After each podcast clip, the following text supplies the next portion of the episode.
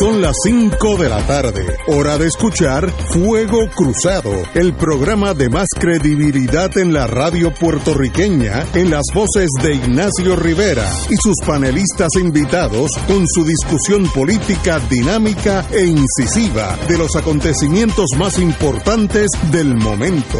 Fuego Cruzado comienza ahora.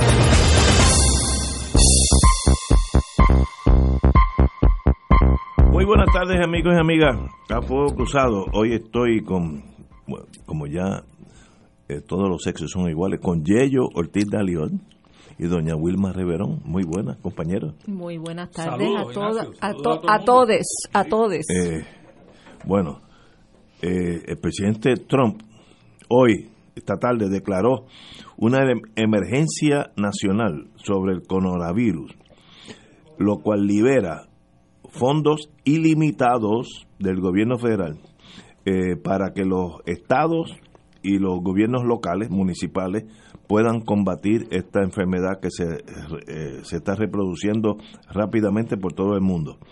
Eh, este pronunciamiento permite que FEMA, oye, yo lo dije ayer de chiste, pueda acceder, tener acceso a billon- billones con B de dólares para movilizar personal y poder estar dándole eh, ayuda a los estados y los municipios eh, para tratar de detener esto.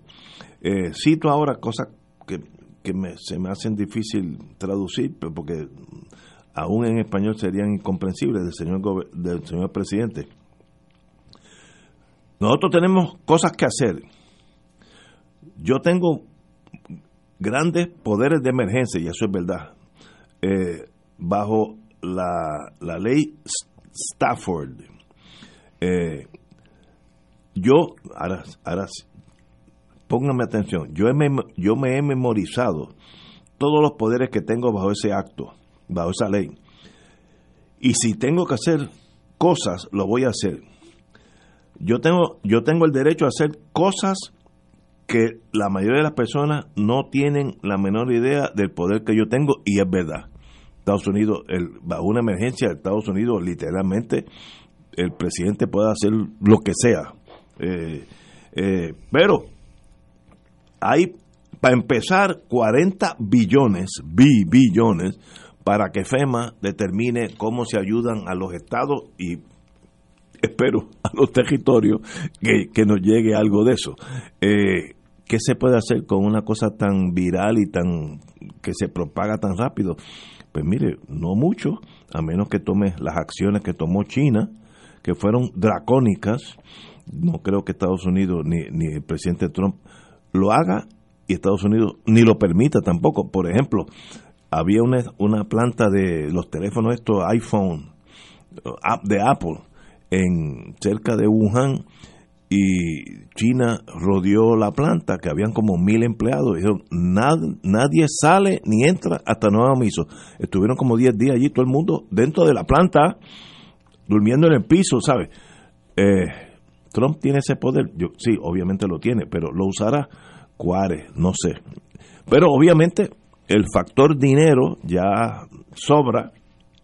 El dinero ya no es una ecuación para esta emergencia. Estados Unidos cerró, mi hija que viaja, una de mis hijas viaja muchísimo, me dijo que a, Kennedy, al aeropuerto Kennedy, entran entre 20 y 30 aviones de Europa diariamente.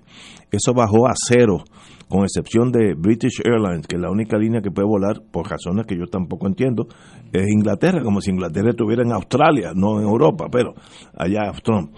Pero eso coarta el tráfico de carga y de pasajeros, en otras palabras, él tiró una muralla china entre Europa y nosotros por el por el por, por estos días. Tal vez era era la decisión que hay que hacer, pero miren las consecuencias de que Europa, Estados Unidos, el tráfico, eh, no estoy hablando turismo, que es lo menos importante, comercial entre, entre esos esos dos bloques e- económicos eh, estemos pasando. Así que el mundo está cambiando eh, rápidamente. Tenemos que acostumbrarnos que vamos a pasar unos días, yo diría dos, tres semanas, un mes, en lo que el hacha va y viene. eh, habrán consecuencias en Puerto Rico. Pues segundo, económicamente, me dijo alguien del viejo San Juan, de esos amigos míos, dice, va a haber más muertos en el, sentido, en el sentido de corte de quiebra que muertos físicos, porque el tú detener de un tajazo eh, el mundo eh, de turismo, eh, sencillamente aquí va a haber muchos negocios que van a quebrar. Muchos negocios, cuando digo muchos es más, más de 50 que no aguantan un, cero turismo y los barcos no van a llegar. Ya Carnival dijo que todos sus barcos por los próximos tres meses están fuera de, de circulación, de, esos, de los cuales vienen aquí tres o cuatro a la semana. Eh, y el turismo, nadie va a volar a Puerto Rico en estos días. Así que se van a, va a haber más casualties, muertos, en la corte de quiebra que muertos físicamente. Eh, así que tenemos unos meses difíciles por delante. Eh, uno diría, bueno, pero tenemos la ventaja que tenemos un gobierno que tiene control de todo, pero ese no es el caso. Sería yo, yo estaría, ya, ya yo tendría los primeros síntomas del coronavirus si dijera lo contrario. Así que también, también tenemos un gobierno que del cual el Puerto Rico, puertorriqueño promedio sospecha de, su incapacidad. Así que estamos rodeados por la adversidad, pero lo más importante, el presidente Trump dijo, eh, es una emergencia nacional. Cuando un presidente tiene emergencia nacional, si él tiene que acordonar, me voy a inventar un estado, Tennessee, para que no tenga contacto con el resto de los estados, puede hacerlo.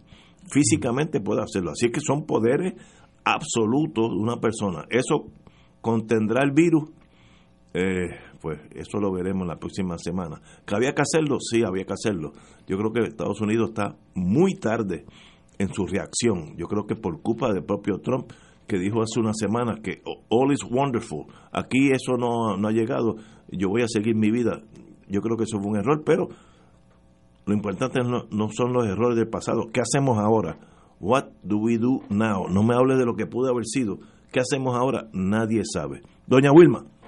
Pues mira, eh, tú dices que no hablemos de lo que pudo haber sido, pero definitivamente hay que señalar la falta de preparación adecuada para enfrentar la crisis. Absoluta. Porque aquí se está hablando de esto desde enero y estamos en marzo. Por lo menos, por lo menos hace un mes atrás, como mínimo, ya se suponía que el gobierno estuviera tomando providencias tales como eh, asegurarse que iba a tener los kits para hacer las pruebas. Eh, y entonces nos encontramos con una situación de un secretario de salud cuya genialidad consistió en decir que aquí no iba a llegar el virus porque no teníamos vuelos directos desde la China. Que, es una este, cosa deprimente. Deprimente. Eh, de una epidemióloga que dijo que el problema, la razón por la cual Italia tenía muchos casos de infecciones es porque estaba cerca de, la China. Eh, y entonces con ese tipo de mentalidad donde no se está pensando en que esto va a llegar sí o sí, que nos lo dijo Cabanilla aquí, sentado en esta mesa hace cuánto, hace dos semanas atrás. Hace dos semanas atrás Cabanilla dijo esto va a llegar. La cuestión es cuándo y cuán preparados vamos a estar. Y con todas esas advertencias de personas que conocen bien el tema, no hubo la más mínima iniciativa del gobierno de Puerto Rico de asegurarse de que tuviéramos ya las pruebas. ¿Por qué ahora están hablando de que, las, que en, que en los próximos días se van a poder empezar a hacer las pruebas. No se suponía que eso fuera así, no se suponía que, que hubiera los primeros casos sospechosos para entonces empezar a pensar eh, si tenemos o no tenemos las pruebas y cómo las vamos a conseguir. Y entonces nos ponemos 20 impedimentos, porque si la Organización Panamericana de Salud y la Organización Mundial de Salud tienen pruebas y están dispuestas a dárselo a los países que los piden, Ah, no, lo que pasa es que la prueba, ah, en Alemania hacen una prueba que tienen los resultados en menos de una hora. Ah, no, pero lo que pasa es que lo de la Alemania, lo que tiene es un 45% de certeza, porque la que aprueba el FDA este, sirve para identificar tres tipos de, de virus. Eh, y entonces, pues, ni una cosa, ni la de 45, ni la de aprobada por FDA y al día de hoy que ya desde el lunes se, han identificado casos sospechosos y se está hablando de que ya hay 17 casos sospechosos y no tenemos un solo resultado de una prueba. Mm. ¿Por qué? Ah, porque a lo mejor si tenemos un resultado de que da positivo, pues se va a ver mal el gobierno, ¿verdad? Así que no tenemos mucho afán de que haya las pruebas. Encima de eso tenemos el problema de las aseguradoras. En Estados Unidos, por ejemplo, una persona que se enfermó fue eh, buscó la atención médica en el hospital y lo próximo que le llegó fue una factura de tres mil dólares por la prueba. Que, la buena noticia era que no tenía el COVID-19, pero cuando le llegó la factura de... Le dio un infarto. Eh, probablemente estuvo a punto de un infarto. Eh, y entonces, esos son el tipo de poderes que un presidente o una gobernadora deberían usar ese poder de parents patia, ese poder de tomar decisiones en emergencia nacional para proteger al pueblo. Y la forma de proteger al pueblo, lo primero que debería estar diciendo Trump es compañías aseguradoras, ustedes saben una cosa, ustedes tienen que cubrir esa prueba a todo el mundo. Y el Departamento de Salud de mm. Estados Unidos y el Departamento de Salud de Puerto Rico tienen que tener esas pruebas disponibles eh, para toda persona que la necesite, porque no puede ser que si yo tengo tres mil dólares me pueda hacer la prueba con un laboratorio privado, pero si no tengo los tres mil dólares, pues me voy a morir. O sea, esa no puede ser la disyuntiva en la que se debe poner a la ciudadanía. Eso junto con las brutalidades que ustedes perdonen la palabra, pero es que no se me ocurre otra. La brutalidad de una eh, jefa de una agencia de turismo, de, de primero de permitir, sabemos que es Estados Unidos el que decide si un barco ancla y si las personas se bajan del barco ese es el primer sedazo, ¿verdad? Pero ese era lo primero que había que acordar con las autoridades federales en Puerto Rico. Aquí no entra un barco más, punto. Eh, entonces permiten que entre el barco. El gobierno de Puerto Rico no puede hacer eso. Sí, si, se lo, si se lo piden con firmeza, yo estoy seguro que... el, puerto de San Juan no es del gobierno federal. Sí, sí, pero el pero, ahora voy para atrás el, en la, Guardia Costanera tiene la jurisdicción primaria sobre todos los puertos americanos. El Captain of the Port, que es una cosa eh, que nunca se usa, pero cuando llega, en este, en este llamado de emergencia, el capitán del puerto de Nueva York, Los Ángeles, Miami, aquí, es el, capitán de la Guardia Costanera, no es el gobierno local. Pues pues para bien o para mal, no estoy pues diciendo si es bueno. Pues la gobernadora tenía que ir donde ese capitán y decirle aquí no va a entrar más barcos. Y si él le dice no, tú no puedes tomar esa decisión porque esa decisión es del gobierno de Estados Unidos y nosotros hemos decidido que sí puede entrar, yo le digo, pues méteme presa yo me voy a amarrar frente al puerto de San Juan. Muelle uno, del me, muelle uno. me voy a encadenar ahí y voy a llamar al pueblo que vengan a apoyarme. Este, porque es que no podemos, eso es un abuso ya lo que tienen con nosotros. El, el decidir unilateralmente que todos los enfermos que aparezcan en el Caribe los van a traer aquí también. Eh, eso lo decidió también el Coast Guard, ¿verdad? Pero, pero es que cuando uno es un territorio, uno no manda. Ahora volvemos al Estado, como decía Gallizá. Uno no manda, pues uno. Exactamente. Para eso hay otra solución. Como dice mi hermano Rafael Anglada López, eso es el pollo del arroz con pero, pollo. Pero como, mínimo, como mínimo, Ignacio, pudo haber habido una pequeña confrontación. Eh, yo no estoy seguro de lo que tú estás diciendo con relación al capitán del, el de la Guardia Costanera. Del puerto, no, no de Puerto Rico, de todos los puertos de Estados Unidos. Cuando hay una emergencia, el Coast Guard manda sobre todos los puertos. Sí, pero no había todavía una emergencia declarada. Ah, bueno, ahora sí, hoy sí. Ah, hoy sí, pero vamos a vamos vamos a la declaración del presidente Trump, que mejor es tarde que nunca, ¿no? Yo creo que debió haber sido hace dos semanas atrás, pero como quiera que sea. Lo hizo, qué bueno. Lo, positivo de la declaración de, de Trump no es la disponibilidad del dinero nada más. Eso obviamente es bueno, ¿no? Ya él había firmado una ley de 8.3 billones de dólares, 8.300 millones de dólares hace unos días atrás para atender la situación del coronavirus. Lo importante es que suspende, con la declaración de emergencia, suspende toda la reglamentación de salud eh, que tiene y establece unos procedimientos para que se aprueben medicinas, para que se aprueben procedimientos de, de hacer pruebas eh, a, las, a, las personas que se con, con síntomas. Todo eso queda suspendido. Por lo tanto, se puede agilizar el proceso de llevar la prueba al ciudadano, que ha sido la queja mayor de la ciudadanía norteamericana y de los doctores norteamericanos y de los hospitales, porque hay doctores que han dicho, yo le quiero hacer una prueba a mi paciente y la prueba no está disponible. Ahora, al suspender todas esas reglas, le da la potestad a los hospitales eh, de poder hacer cosas que no podían hacer antes, igual que a, los laboratorios, igual y a, un sinnúmero de otras organizaciones de salud.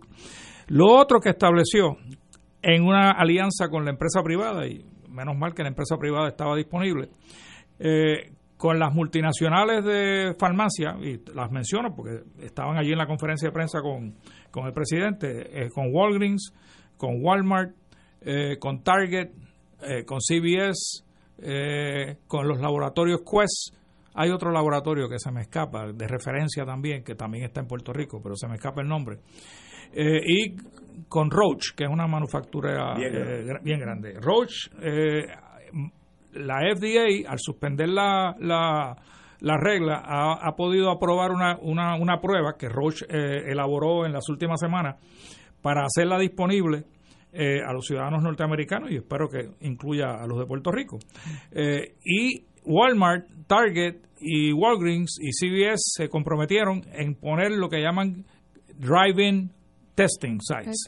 Van a tener en los parking de estas farmacias, de estos de estas tiendas multinacionales, que quizás se podría expandir, obviamente.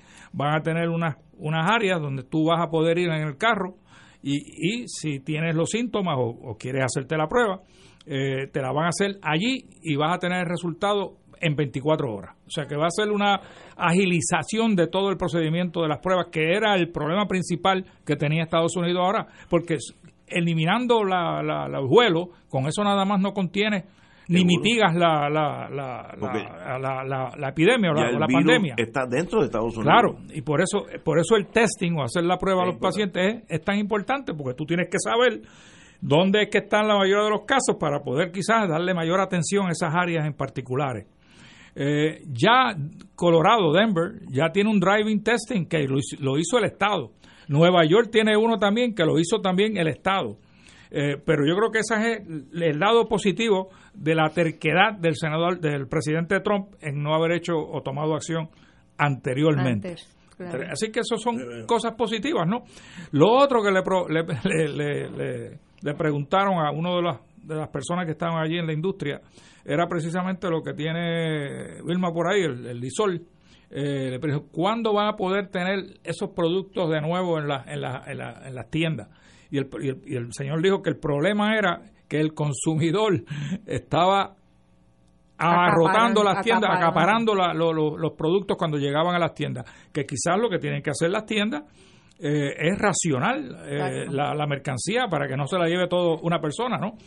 Eh, en cuanto a Puerto Rico se refiere, digo, hay más cosas que cubren la... Ah, de hecho, con relación al travel ban, en el question and answer, en el periodo de preguntas y respuestas, le preguntaron que por qué él había excluido al Reino Unido.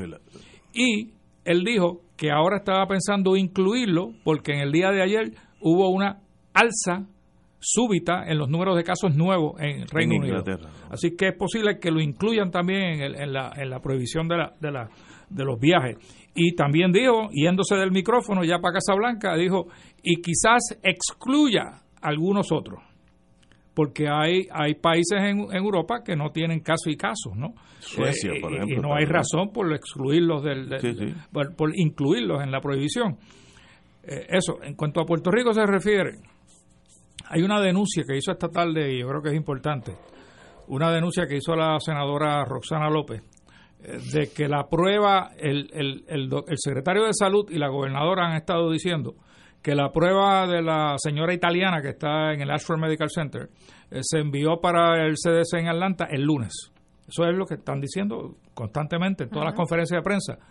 Roxana divulgó hoy en su denuncia de que la prueba en realidad no se envió el lunes, se envió el miércoles. Si se envió el miércoles, hay dos cosas. Una, la gobernadora y el secretario de salud del pueblo de Puerto Rico le ha estado mintiendo al pueblo de Puerto Rico. Eso por un lado. O no lo sabía. bueno, es que tiene que saberlo, Ignacio, tiene que saberlo. Yo soy tan inocente. yo. saberlo.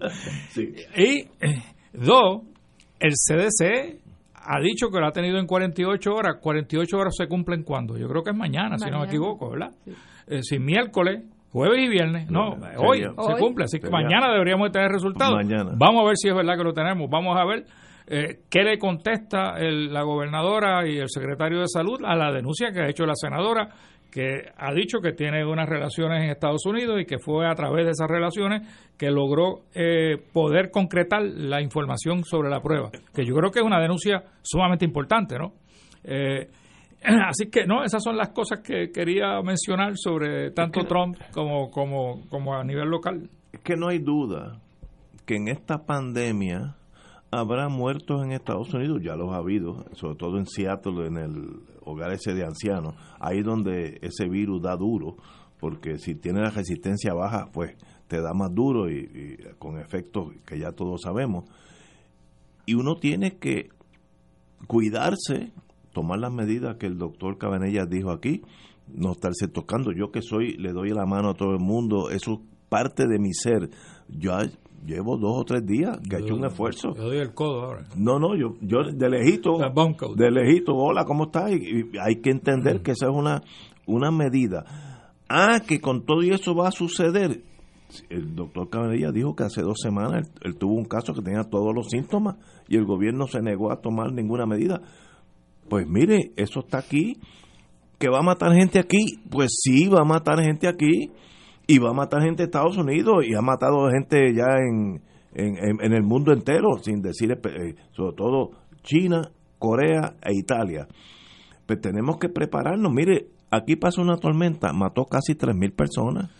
Y, pasó, eh, ah, que no, hubo una negligencia, pues la tormenta no mató tanta gente Después de la tormenta fue que vino el despelote, el descalabro del gobierno eh, y mató a mil personas. Nosotros, we shall overcome. Esta no es una cosa para escondernos debajo de la tierra y salir de acá a seis meses. La vida continúa, hay que tomar las medidas, pues seguro. Ah, que va a tener unas consecuencias económicas severas. Sí, la va a tener en Puerto Rico. A los negocios pequeños le va a dar bien duro.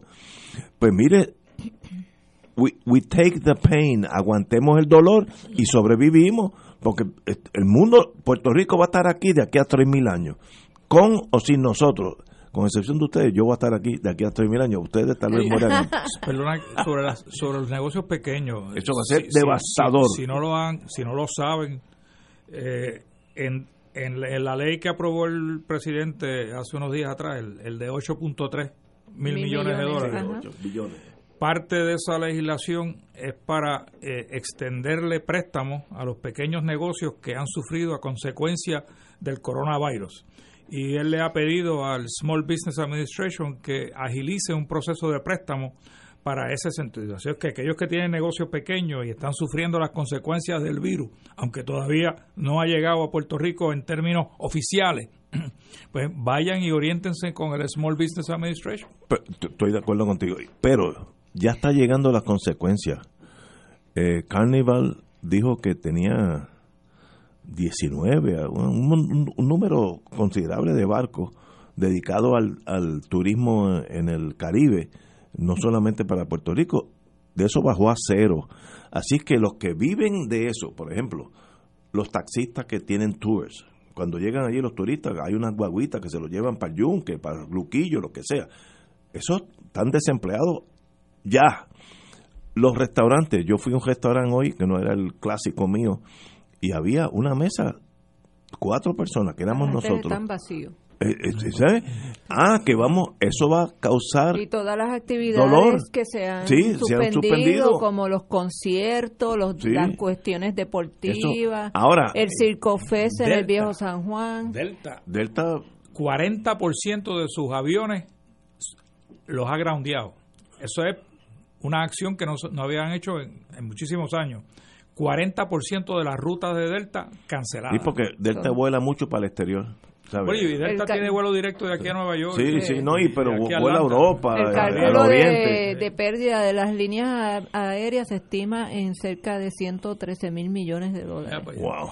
pero, estamos hablando de todas las líneas aéreas. Tampoco, hoy, hoy yo fui al correo en el viejo San Juan y vino un señor que no conozco con la mascarilla eso, y me regaló dos guantes de hule porque tiene una caja, se estaba regalando todo el mundo.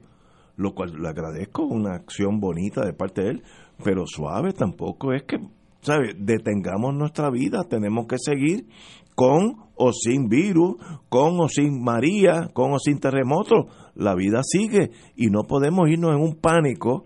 Y yo quiero criticar a un doctor, no voy a decir su nombre porque soy su amigo, que lo oí por la radio esta mañana, y el doctor estaba histérico, pensaba que nos iba a morir todos.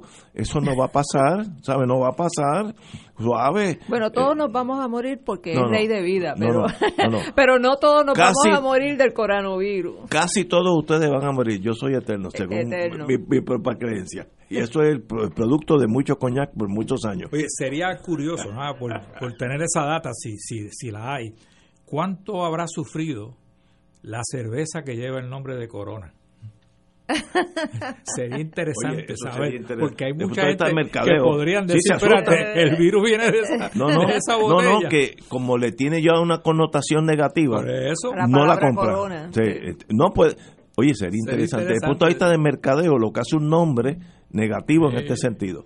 Tenemos que ir a una pausa. Tenemos una entrevista extraordinaria de parte de la historia de nosotros. Vamos a una pausa y regresamos con nuestras invitadas. Fuego Cruzado está contigo en todo Puerto Rico. Se acerca la temporada de pago de contribución sobre ingresos, el famoso Tax Season. En RJBB and Associates te asesoramos para que al crear tu cuenta IRA tengas la mejor IRA del mercado. Así obtendrás la deducción contributiva que te permite la ley con el instrumento financiero de mejor rendimiento del mercado con garantía de principal. No lo dejes para el 15 de abril. Llámanos para cita y orientación al 787-691-2899 o al 505 1891, proveyendo tranquilidad, transfiriendo tu riesgo. 787-691-2899 o 505-1891. El siguiente mensaje ha sido enviado por Monseñor Roberto Octavio González Nieves, arzobispo metropolitano de San Juan de Puerto Rico. Por ser caribeños, somos muy emotivos. Recordemos que el coronavirus le tiene miedo al calor, es alérgico al calor seamos prudentes. Es el momento para expresar nuestra absoluta y plena confianza en nuestro Padre Celestial. Obviamente, debemos cumplir con todas las medidas que recomiendan las autoridades competentes del gobierno. Evitemos caer en la tentación de la histeria. No estamos solos ni desamparados. Dios siempre está con nosotros. Jamás nos desampara. Sagrado Corazón de Jesús, en vos confío. Hoy más que nunca, Puerto Rico necesita el cooperativismo para juntos salir adelante como pueblo. Conoce cómo podemos hacerlo. Sintoniza Cooperativismo por Puerto Rico, el programa radial de la Liga de Cooperativas. Todos los martes a las 4 de la tarde, por aquí, por Radio Paz 810 AM fanático del deporte, la mejor información y el mejor análisis lo escuchas los sábados a las 2 de la tarde por Impacto Deportivo con Javier Sabat y el más completo elenco en deportes por Radio Paz 810 AM y en las redes sociales Facebook Impacto Deportivo Radio PR Twitter e Instagram Impacto underscore Deport juntos, impactando el deporte nacional. Ante la posibilidad del inicio de una cadena de contagio con el coronavirus, el uso de medidas básicas de prevención serán de gran importancia para todos. De ser necesario, utilice mascarillas y guantes y no comparta artículos como jabones o toallas con sus familiares. Manténgase informado de fuentes oficiales médicas y de salud pública para no crear confusión. Protéjase del coronavirus y otras enfermedades transmisibles. Este mensaje es una aportación de servicio público de la Asociación Médica de Puerto Rico, Clínica Borinquen Medical Services y esta emisora. Y ahora continúa Fuego Cruzado. Amigos, amigos, un interludio de nuestro pasado muy bonito, de paso. Eh, pero como la, la, compañera Wilma Riverón domina ese tema mucho mejor que yo, le paso el micrófono a ella. Compañera. Sí, muy buenas tardes. Eh, tenemos aquí, nos honra tener aquí a las compañeras Lucy y Alicia Rodríguez. Eh, las invitamos porque entendemos que a raíz de la desaparición física de nuestro Rafaelito Cancel Miranda, es importante que no olvidemos eh, aquellas personas que han estado dispuestos a dar eh, su libertad, su vida por eh, por esta patria, por la independencia de Puerto Rico, y que en ellas figuran unas mujeres prominentemente. Eh, y muchas veces cuando se hace la historia de la, de la lucha por la independencia de Puerto Rico, prácticamente no se menciona a las mujeres que han estado ahí eh, dispuestas a dar hacienda y vida por, por esa lucha. Y nada más que para eh, beneficio de tener eh, datos históricos importantes sobre esto.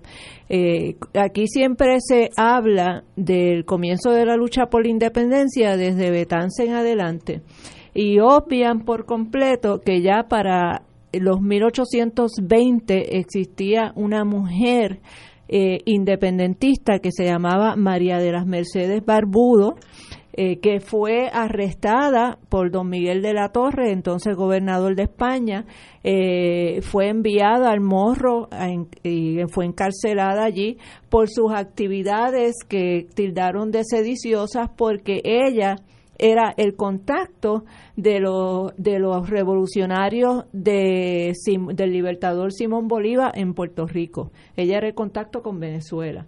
Eh, y, y con los santomeños y con todos los que estaban luchando junto a las fuerzas de Bolívar en aquel momento. Y esa mujer fue arrestada y como era una mujer que tenía mucho prestigio en la ciudad de San Juan y era eh, de hecho ya vivía en el viejo San Juan eh, en el edificio que hoy está eh, el negocio creo que es la Tortuga si no me equivoco. Eso es en la calle San Sebastián. en la calle San Sebastián en una de esas dos esquinas era la casa de María Mercedes Barbudo que algún día tenemos que hacerle justicia y poner una placa ahí y ella era prestamista curiosamente porque su tío eh, la había enseñado el negocio del de, prestamista y como ella conocía todos los embrollos económicos de toda la alta sociedad de esa época, pues entonces la trataban con guantes de, seda. Además ella era educadora, ella montó eh, una escuela para educar a las mujeres, porque ella creía firmemente y militantemente en la educación de las mujeres. Y, María Mercedes, una vez arrestada, la mandaron en exilio a La Habana, Cuba, donde la metieron en un eh, orfelinato eh, siendo ella una mujer, pero se cuenta la leyenda, no, no, no tenemos ¿verdad? certeza absoluta de que fue así, pero cuentan que los venezolanos hicieron una expedición y la secuestraron de allí y se la llevaron para Venezuela. Y allí eh, ella murió, cuando murió María Mercedes eh, Barbudo en Caracas, estoy hablando, ella fue al exilio como en 1827, si no me si no me traiciona la memoria. Eh, cuando ella murió en Caracas, eh, hubo misa en la Catedral de, Caracas, en, honrando su memoria. Eh, desafortunadamente se desconoce dónde están sus restos. tenemos al compañero José Ignacio Jiménez encomendado a, seguirle la pista a los restos de María Mercedes Barbudo, pero hasta ahora no se ha podido. Y entonces, con esa introducción, el propósito es que sepamos que en la lucha por la independencia eh, los compañeros, como así como estuvo Rafaelito comandado en aquel momento por Lolita Lebrón, eh, don Pedro Albizu Campo también estuvo rodeado de un grupo de mujeres como fueron Doris Torresola, Carmen Pérez, Juanita Ojeda, eh, Blanca Canales, por supuesto. Eh, ¿ah? Isabelita Rosado, eh, y todas fueron mujeres que estuvieron ahí a pie de cañón en la lucha. Y aquí tenemos dos que una de las anécdotas bonitas que yo quiero que ellas nos hagan es su relación con Juan Antonio Correger eh, y sobre todo la de dónde surge la canción Boricua en la Luna que tanto cantamos los puertorriqueños y tanto nos, nos gusta. Y con esa introducción las dejo con, con, ella. Bienvenidas. Díganme. Sí, um, es Lucy la que habla y quiero expresar mi agradecimiento por la invitación a este programa. El privilegio es nuestro. Que Gracias, Pere. Eh, Fuego Cruzado es un, un programa muy importante porque brega con los temas eh, eh, que afectan a este país de día a día. Y me pregunta, la pregunta es sobre ah, nuestra relación con Juan Antonio Corregel. yo tuve la dicha de, de conocer a Juan Antonio Corregel cuando estaba yo luchando desde el clandestinaje antes del arresto de 1980. Y tengo una memoria muy particular eh, porque yo hubo un momento donde la salud mía llegó a un a, ser, a un punto muy muy precario muy precario. Y él y doña Juan Antonio Corregel y doña Consuelo Litapia fueron una fuente de apoyo para mí eh, eh, en muchos sentidos de la palabra. Así que durante ese tiempo en el clandestinaje eh, desarrollamos una, una profunda amistad y respeto. Y Juan Antonio Corregel me escribió una poesía que tuvo que ver con e-, esa experiencia que él vivió conmigo, donde yo nunca lo pensé dos veces eh, dar mi vida por esta patria. Eh, si, si le interesa, le puedo hacer llegar copia de esa poesía. Y lo que, lo que, lo que digo es que eh, ya, ya ese vínculo se estableció de una manera muy, muy profunda. Y nos encarcelan y Juan Antonio Correger hizo, ah, tomó la decisión de apoyarnos porque él se dio cuenta que aunque nosotros vivíamos en los Estados Unidos y algunos nacieron en los Estados Unidos, que nosotros estábamos, éramos, sí, puertorriqueños. Y eso fue algo, una afirmación que yo me acuerdo que él hizo. No, yo, él dijo, yo voy a apoyar a esos boricuas porque esos sí son puertorriqueños. Y bueno, eso es una linda historia, pero una historia basada en mucho sacrificio, pero con mucha voluntad para luchar por esta patria. ¿Y ¿Cuánto tiempo estuvieron presas ustedes para beneficio de los que no conocen la historia? Bueno, mi nombre es Alicia, Alicia Rodríguez, hija de don Bernardo Rodríguez y de um, Josefina Rodríguez. Así que um, eso es bien importante quiero bastante a, mí, a mis padres. La pregunta de cuántos años estuvimos encarceladas y encarcelados. Bueno, casi 20 años, casi 20. Mi hermana Lucy relató, ¿Ustedes son hermanas? Somos hermanas, ah, sí, las no sabía Eso. Muy bien. Bienvenida. Eh, eh, ¿De qué se le acusó? Yo, yo no conozco ese mundo. ¿Cuál fue la acusación federal? La excusación federal, sí, uh, conspiración sediciosa. ¿Ustedes vivían en Chicago? Chicago. Correcto. Yo nacida y criada en, en Chicago. The Windy City. En the Windy City, correcto. y um, al momento de, de, la captura, el cargo principal fue conspiración sediciosa. Y Juan Antonio Gorejet se propuso de explicar que eso es un delito imposible hacia un puertorriqueño.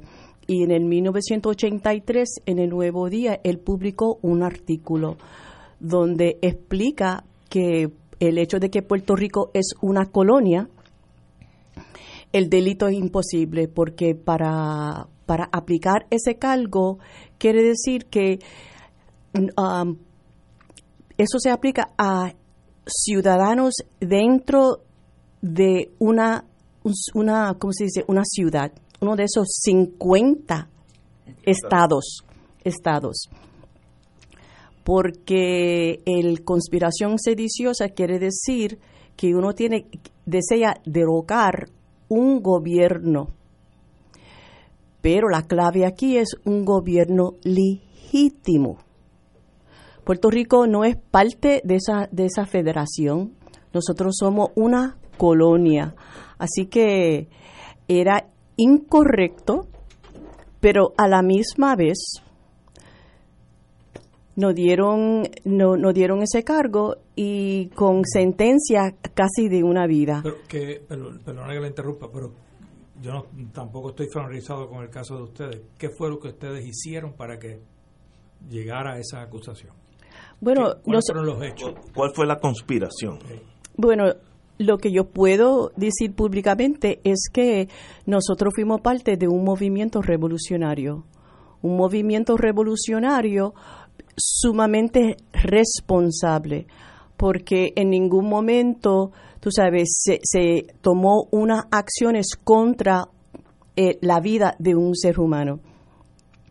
Las acciones eran contra las bases militares allá en, Estados en los Estados Unidos, um, porque uno de los de, los um, objetivos principales era de primero la excarcelación de los nacionalistas. Segundo, sacar la, Marina de, Puerto Rico. Y tercero, la cuestión de el, uh, la lucha contra el ROTC, contra la ROTC y las corporaciones que estaban extrayendo, extrayendo la riqueza de Puerto Rico pero tuvieron que tomar algunos actos, eso se llama en inglés overt act, tuvieron que hacer algo para que las acusaran, porque el mero pensar eso no es un delito. Sí. Tuvieron alguna acción, no, no quiero que la digan aquí, pero... No, pero, pero esa pregunta es buena y lo que yo quiero por lo menos dejar claro, porque es cierto, es una historia que se ha um, olvidado. Cada acción, cada acción um, se, se um, después de cada acción se llamó la prensa para notificar que tal situación iba a suceder para ah, proteger la, vida. Segunda, para cada acción también se puso por escrito uno, unos comunicados. Y quiero dejar claro que cuando a nosotros nos capturaron, abril de, del 1980, rápidamente se, se publicó un um, um, a pamphlet or maybe like a, un panfleto, o quizás algo más grande que un panfleto. Pero se escribió y se publicó un, un tipo de, de libro donde um, se entregó al Comité de Descolonización de las Naciones Unidas. ¿Por qué? Porque se quería dejar claro quién éramos nosotros. La posición que nosotros declaramos dentro de esa, esa corte fue de prisionero de guerra de prisionero de guerra y estábamos expuestos de dejar todo sobre la mesa. Así que en ese, ese libreto que se publicó y se llevó a esa a ese comité de descolonización, ahí estaban casi todas, todas los, los comunicados explicando el objetivo, explicando por qué esa acción y, y, complementó también, tú sabes, narrando la, la, el caso colonial de Puerto Rico. Pero el comunicado era después que hacían la acción o ustedes daban una noticia antes. Antes. Antes. Alertando que iban a hacer eso. Alertando, correcto. Y eso era peligroso, ¿no? ¿Peligroso en qué sentido? Bueno, porque ya sabían que iban para allá a hacerlo y, podían, podían esperarlas allí. Oh, nosotros no estábamos ahí. Ah, eh, una pregunta, ¿cómo fue que ustedes se involucraron en la lucha por la independencia de Puerto Rico? Bueno, eh, esta es Lucía hablando. Eh, nosotros no, Alicia nació en, en, Chicago, yo, eh, mis padres emigraron a Chicago y yo tenía dos años y medio. Entonces uno se va criando en una... Usted nació acá. Yo, nací... En Puerto oh, perdón. yo nací en el pueblo de Las Marías. Ahí nací yo. Entonces, nosotros lo que ah, nos criamos en esa ciudad, esa ciudad fría en muchos sentidos de la palabra, una ciudad que no, no aceptaba, eh,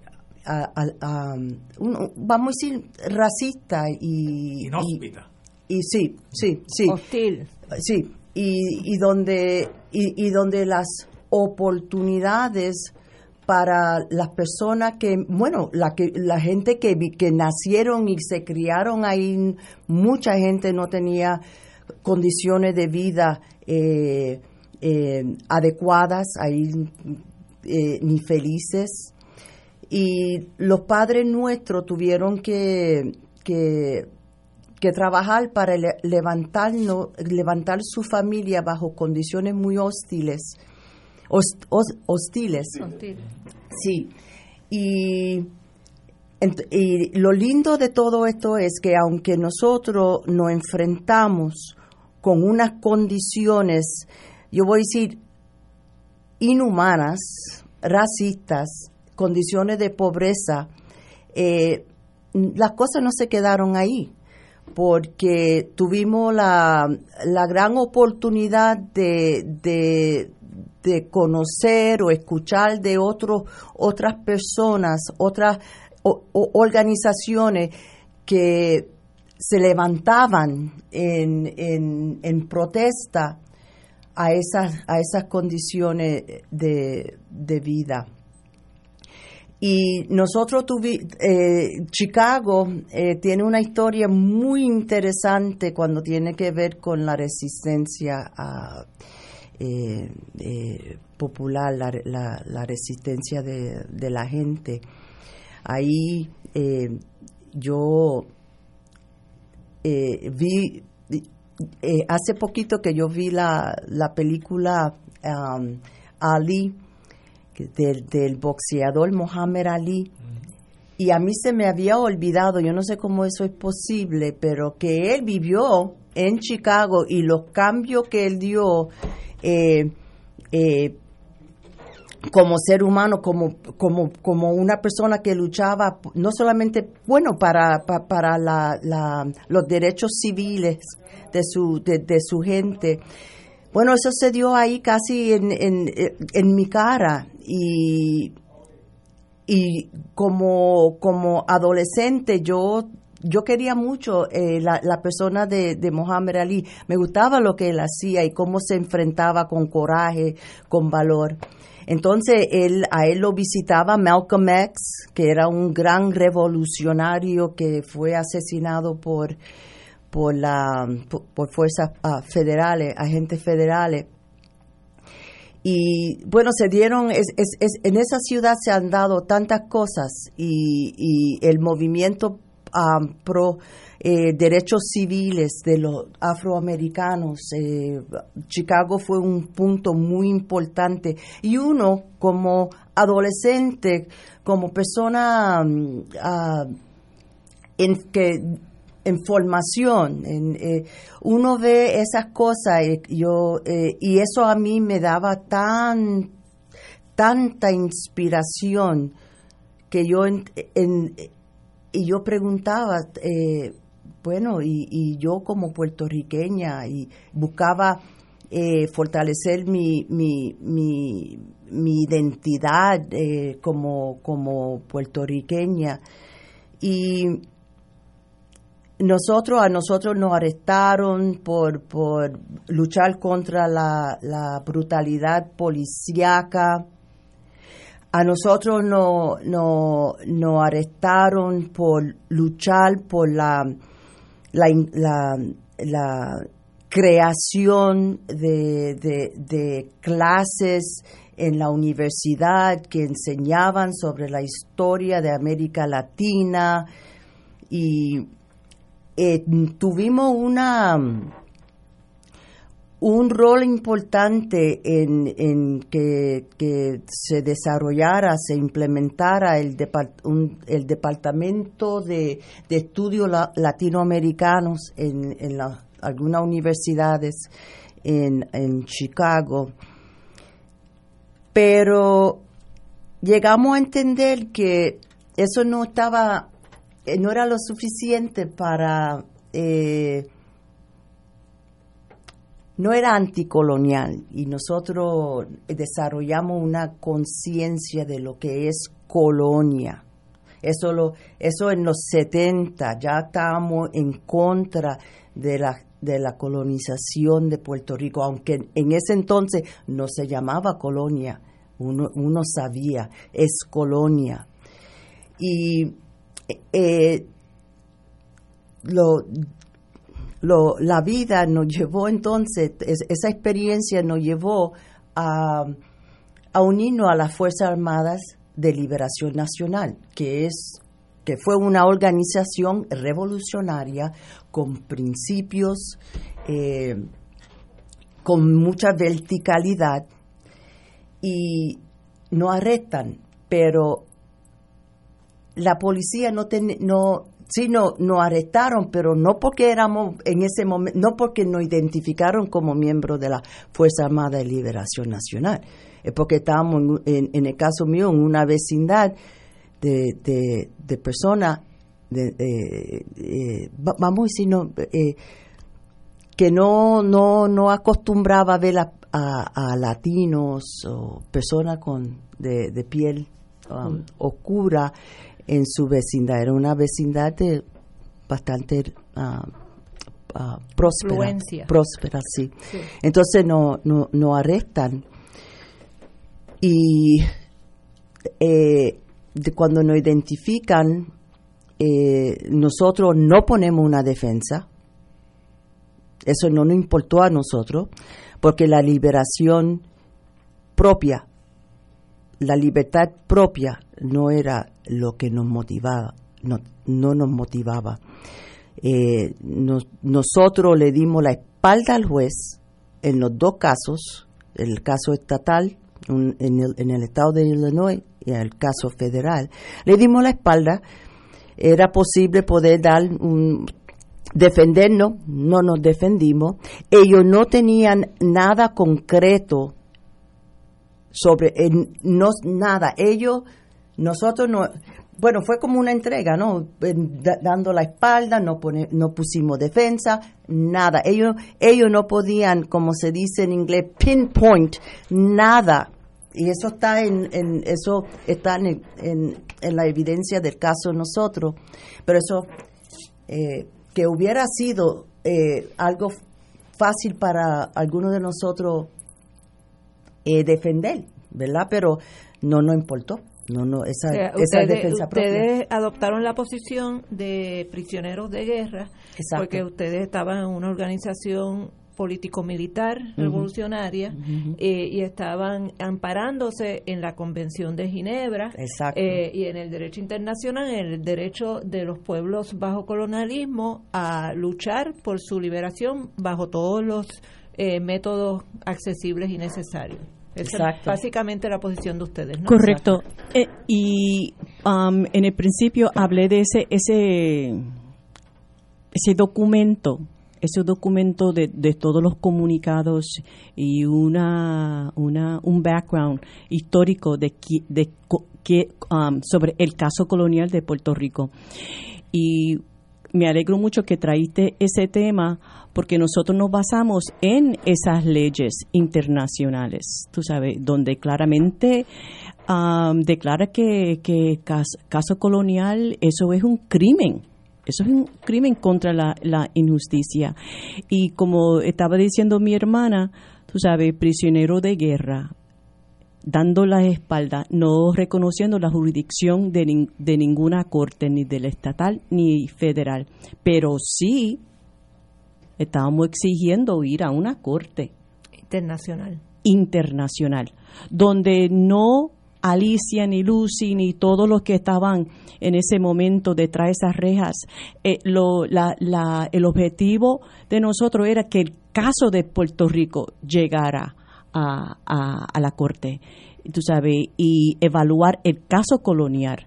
Así que no nosotros como personas. Sino que el gobierno de Estados Unidos como acusado. Acusado.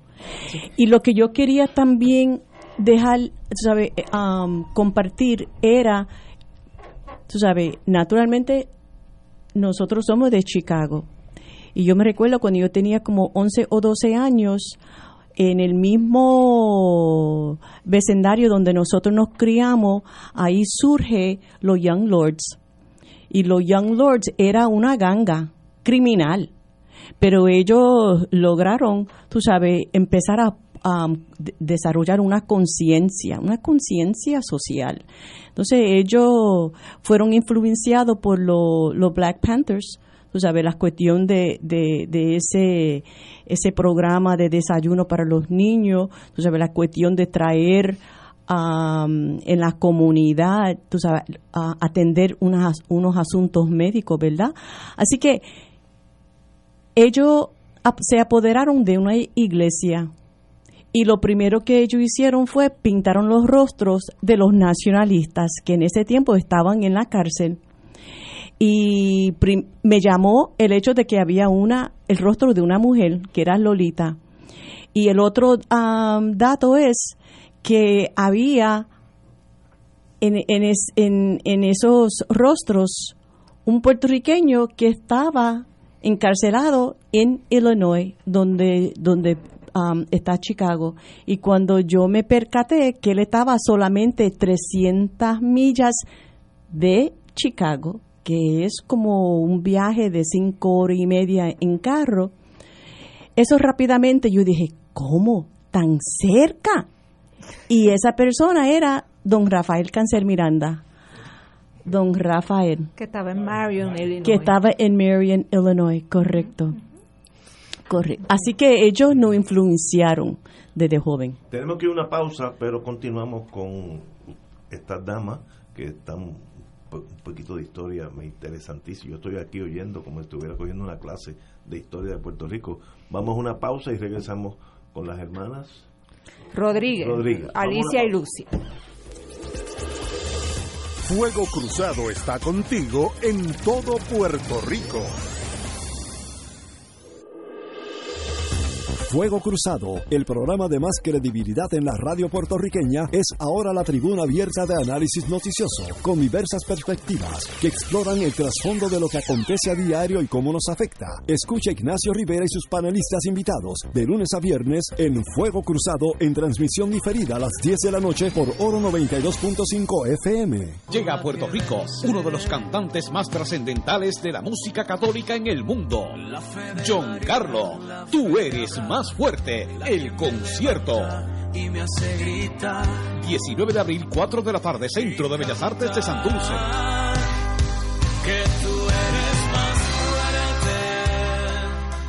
Boletos en la boletería de Bellas Artes de Santurce y Ticket Center. Produce RC Productions. Auspician Teleoro Canal 13, Oro 92.5 FM, Radio Paz 810 AM y Semanario Católico El Visitante. Caritas de Puerto Rico informa que por razones de seguridad y prevención, sus oficinas localizadas en la calle San Jorge 201 en San Juan mantendrán sus servicios únicamente vía telefónica, de manera provisional y hasta nuevo aviso. Participantes o solicitantes de servicios pueden comunicarse al 787 304 4953 en horario regular de lunes a viernes de 8 de la mañana a 12 del mediodía y de 1 a 4 y 30 de la tarde para coordinar su cita o ser atendido telefónicamente en la fecha y hora asignada.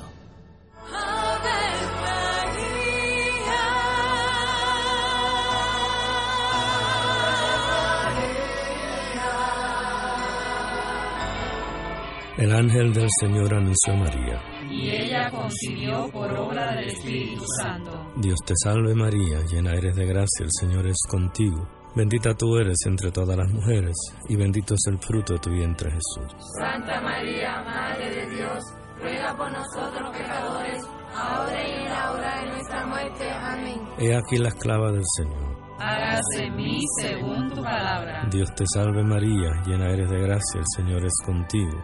Bendita tú eres entre todas las mujeres y bendito es el fruto de tu vientre Jesús. Santa María, Madre de Dios, ruega por nosotros pecadores, ahora y en la hora de nuestra muerte. Amén. Y el Verbo se hizo carne. Y habitó entre nosotros. Dios te salve María, llena eres de gracia, el Señor es contigo. Bendita tú eres entre todas las mujeres, y bendito es el fruto de tu vientre Jesús. Santa María, Madre de Dios, ruega por nosotros pecadores, Ruega por nosotros, Santa Madre de Dios. Para que seamos dignos de alcanzar las promesas de nuestro Señor Jesucristo. Oremos. Derrama, Señor, tu gracia sobre nosotros, que por el anuncio del ángel hemos conocido la encarnación de tu Hijo, para que lleguemos por su pasión y su cruz a la gloria de la resurrección, por Jesucristo nuestro Señor. Amén. Gloria al Padre, al Hijo y al Espíritu Santo. Como era en un principio, ahora y siempre, por los siglos de los siglos. Amén. Los rotarios se preguntan antes de actuar, ¿es la verdad? ¿Es equitativo para todos los interesados? ¿Creará buena voluntad y mejores amistades? ¿Será beneficioso para todos los interesados? Mensaje del Club Rotario de Río Piedras. Aquí la llama se enciende cada tarde a las 5 porque escuchas Radio Paz 810 AM, WKBM San Juan y retransmite en diferido WOROFM Corozal San Juan, la Casa de Fuego Cruzado, el programa de más credibilidad en la radio puertorriqueña.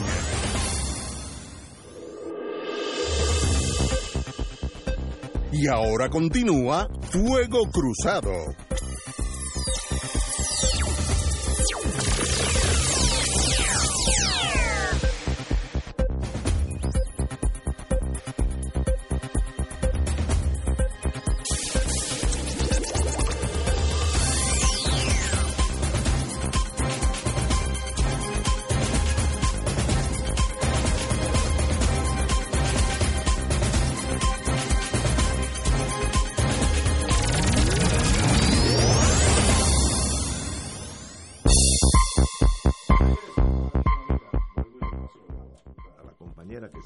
Muchísimo más que nosotros que estamos aquí aprendiendo historia. Tengo aquí varios mensajes de felicitando por la por la entrevista.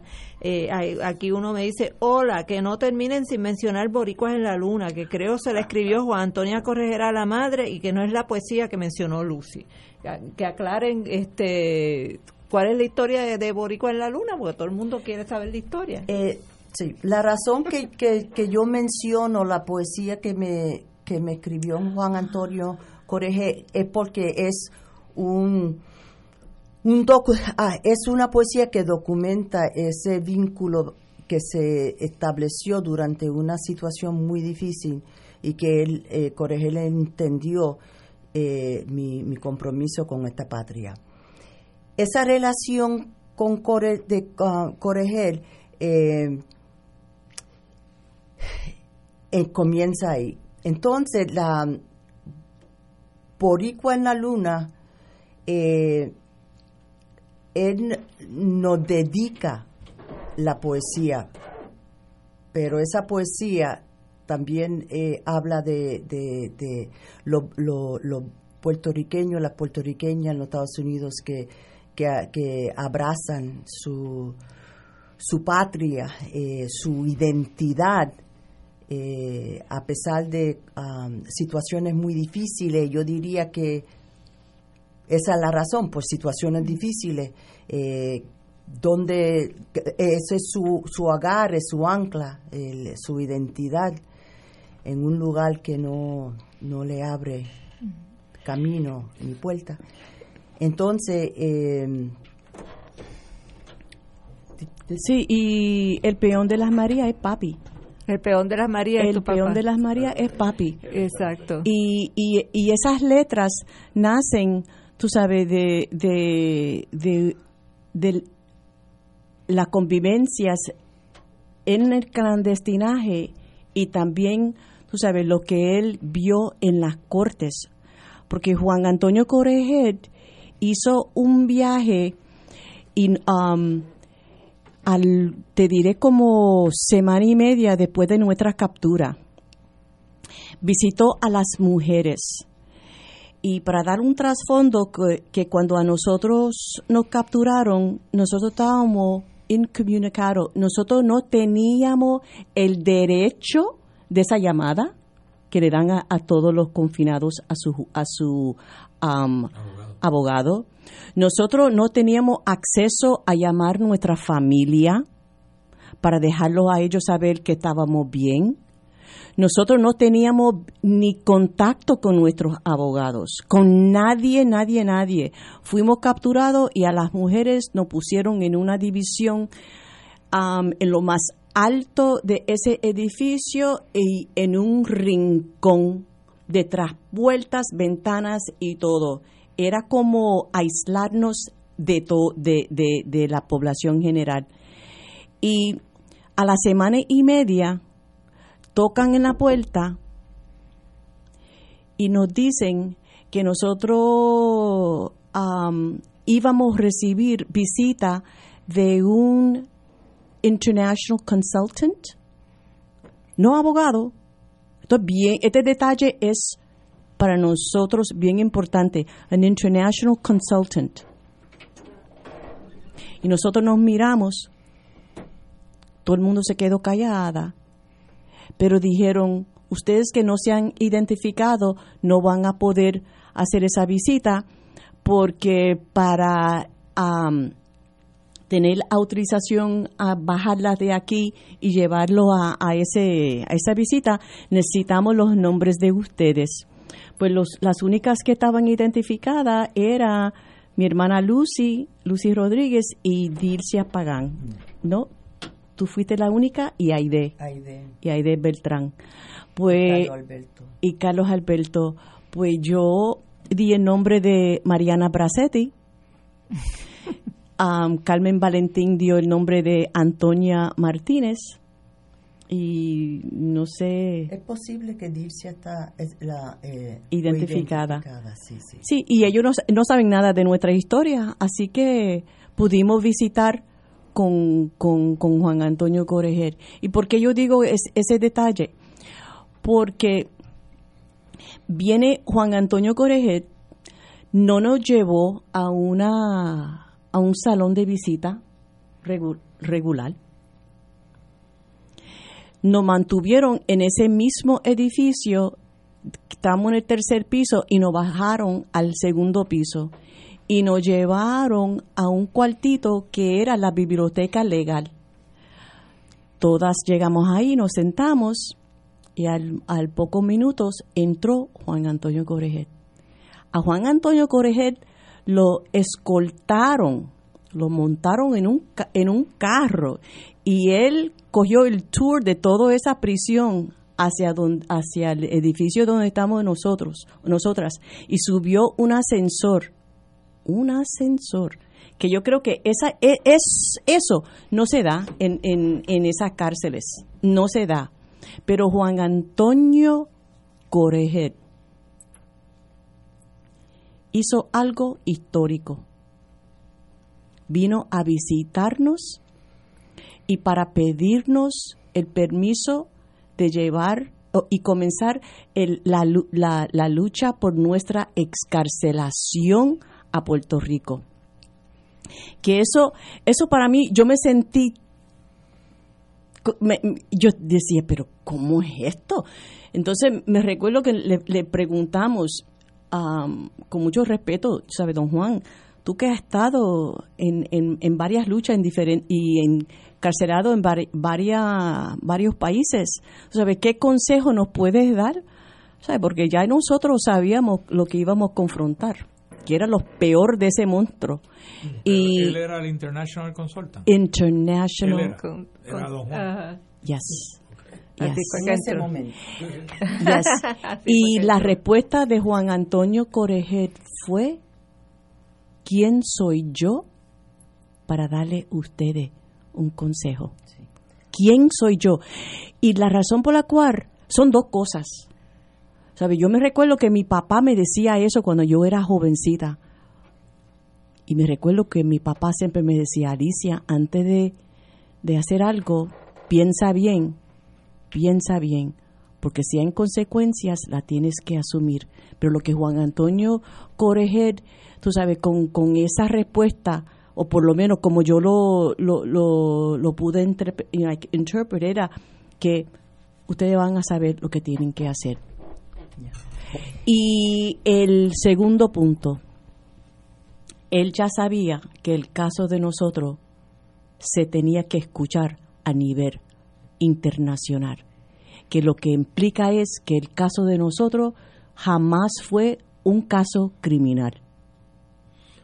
¿Cuánto, ¿Cuántos años de prisión le impusieron el juez? A mí me dan 31 más 55. Pues son dos casos. Y eh, yo a nivel estatal 8 años y a nivel federal 75 años.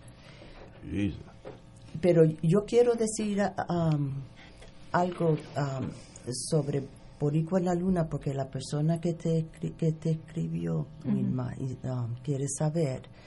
Eh, nosotros tenemos, eh, nos llegó copias de, de la original de, de Boricua en la Luna que, que menciona Chicago y no Nueva York y hay unas palabras más uh, cotidianas eh, eh, que quizás refranes, no sé, pero palabras que de aquí de que, que un poco distinta hay una versión distinta. Hay una, ah, sí, y, pero no, no, muy, no muy distinta, pero Chicago es la, la... La ciudad. Sí, y la poesía que Juan Antonio Corregel me escribió, y también le escribió a Alicia una poesía, si uno mira y ve la, la, original, es el mismo, la misma maquinilla, usó la misma maquinilla, porque tenía uno, un resabio, la eh, eh, eh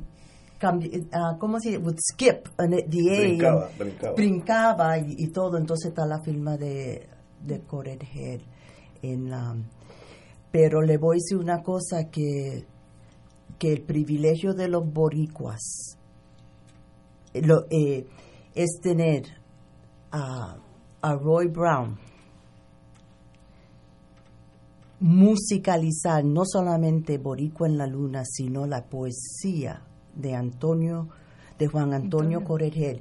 Y el, y el equipo de trabajo, los otros artistas que trabajaron con, con uh, Roy, es un legado eh, infinito, un legado eh, que no, yo no, yo no sé cómo darle, eh, no sé cómo darle agradecimiento, no, no tengo las palabras o, de agradecerle a, ese a ese compañero que que amamos mucho, que, que, yo lo amo mucho, mucho, mucho. Y um, sí. un gran patriota, un gran... Él, me inspiró a mí en, en momentos muy difíciles, um, antes y, um, y durante y diría hasta después del encarcelamiento y, le doy las gracias. Ustedes fueron perdonadas por el presidente, pero si no estarían presas todavía, ¿no? Eh, ¿En qué año fue que, ustedes salieron? En el, en el 99. Nos encarcelan en el 80, salimos en el 99, pero Pero es una buena pregunta, porque eh, nosotros comenzamos hablando de la posición que nosotros tomamos cuando a nosotros nos arrestan, una posición que le damos la espalda al juez y todo, porque no era una, no fuimos motivados por una, y una libertad personal. Cuando se, eh, se, esa, la, se da esa campaña nacional e internacional por la liberación nuestra, y el, el, el presidente de los Estados Unidos él está forzado a, Clinton, Bill Clinton. Él, él no es porque eso sale de su corazón. Se, aquí se, se desató una, una campaña y en los Estados Unidos y en distintas partes del mundo y eso tampoco tenemos para, para uh, lo suficiente, para agradecerle suficiente, porque la vida es difícil, la vida diaria. Criar una familia, trabajar, imagínense las personas que aún con familia, con trabajo, con responsabilidades, en la calle, luchando por la excarcelación nuestra. Ahí no hay, ahí no hay pago, ahí uno no puede, es solamente decirle gracias y tenerlo en el corazón como, como es, es así. Lo que quiero decirle es que cuando el presidente decide la excarcelación nuestra, nosotros estábamos encarcelados en distintas cárceles de los Estados Unidos. We were dispersed. No, te, no teníamos comunicación directa con los otros. Eh, eh, Alicia estaba con Alicia, Carmen, Valentín, Dircia Pagan y yo. Sí, estábamos en la misma cárcel, pero los demás estaban todos dispersados. Nadie en ninguna en ninguna otra en ninguna de las cárceles aceptó porque nos dijeron a nosotras nos dijeron ustedes tienen dos horas para colectar sus cosas porque lo queremos fuera antes de la cuenta de, las cuatro, que al, si, al nivel de, de, cárcel federal, eso es la, la más importante, the four o'clock count. Entonces, lo queremos afuera, nosotros nos miramos, le dijimos, no, esto hay que hablarlo. ¿Y cómo? Esto hay que hablarlo. Ahora, entienden una cosa, como, como estaba la situación, en ese entonces la situación política y la represión y todo, fácilmente el presidente de los Estados Unidos podía decir, ellos dijeron que no. Pues eso ya eso no era suficiente con nosotros, porque que lo que queríamos era discutir este asunto tan importante para nosotros. Lo tuvimos discutiendo como más de tres semanas y la reacción policíaca, racista, fascista de los Estados Unidos eh, se, se, le dio la oportunidad de organizarse y, y eso en la prensa, en la, por donde quiera. Era, ah, no estaban, era como like, ah, ese odio que tenían para nosotros y para mucha hasta la, la, la, Unión de Policía de Nueva York envió una carta y ellos entendieron que lo que se estaba desatando en los Estados Unidos no era solamente en contra de nosotros, los encarcelados, las encarceladas, era en contra de los puertorriqueños, punto, period. Lo que, entonces nosotros con toda esa ola estamos ahí serenos, serenas, hablando para buscar la mejor, hacer la mejor decisión porque eh, eso se, se, ha malentendido porque ah, eh, la gente piensa que nosotros, ah, y nos fuimos corriendo. Eso nunca fue algo que en ninguno en ningún tiempo en la cárcel fue lo que nosotros no buscamos nuestras nuestra liberación propia. Porque si eso es el caso, hay forma de buscarlo. Pero eso nunca. Ok, pero el presidente Clinton le da un pardon, conditional o non-conditional. Conditional, y conditional, que no nos podíamos asociar. Lo, que Eso fue en el 80. No, en el 99. 99, perdón. 99. 99. 19 años después. Más de 10 ¿Y desde entonces ustedes están en Puerto Rico o se quedaron por allá? Estamos aquí. Desde entonces están... En Guabate. En Guabate. Ah. Desde esa fecha. Un año en, San Juan pero el resto del tiempo en el campo, pero, están en el campo. Pero lo que yo um, quiero también, tú sabes, añadir es um, cuando Lucy, mi hermana, dice que, que nosotros empezamos a dialogar entre el grupo. Eso no fue fácil, porque nuestra abogada Jan Sussler, cuando ella estuvo en contacto con el Departamento de Justicia y se percató de, de, de, de, lo, de esa condiciones. condiciones, ella rápidamente se puso en contacto uno por uno con, con, con los que estaban dentro de la cárcel y ella hizo presión con, la, con, con el Departamento de Justicia de sacarnos de esas cárceles y de llevarnos todo a Chicago, al MCC de Chicago, y para que nosotros podíamos entre el grupo dialogar. Y lo que dice mi hermana es cierto, es, esto fue algo que nosotros teníamos que discutir. Entramos como grupo, un grupo político, tomando tú sabes, unas posiciones radicales.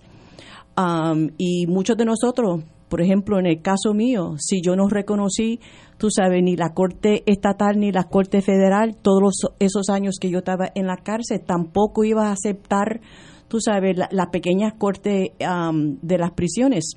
Eh, así que, tú sabes, cuando viene este tipo de oferta entre comillas, la, lo, para nosotros era importante dialogar entre los presos, nosotros mismos, pero queríamos también, tú sabes, empezar el diálogo con, con personas en Puerto Rico, tú sabes, el liderato de Puerto Rico, el, liderato de, de la diáspora también.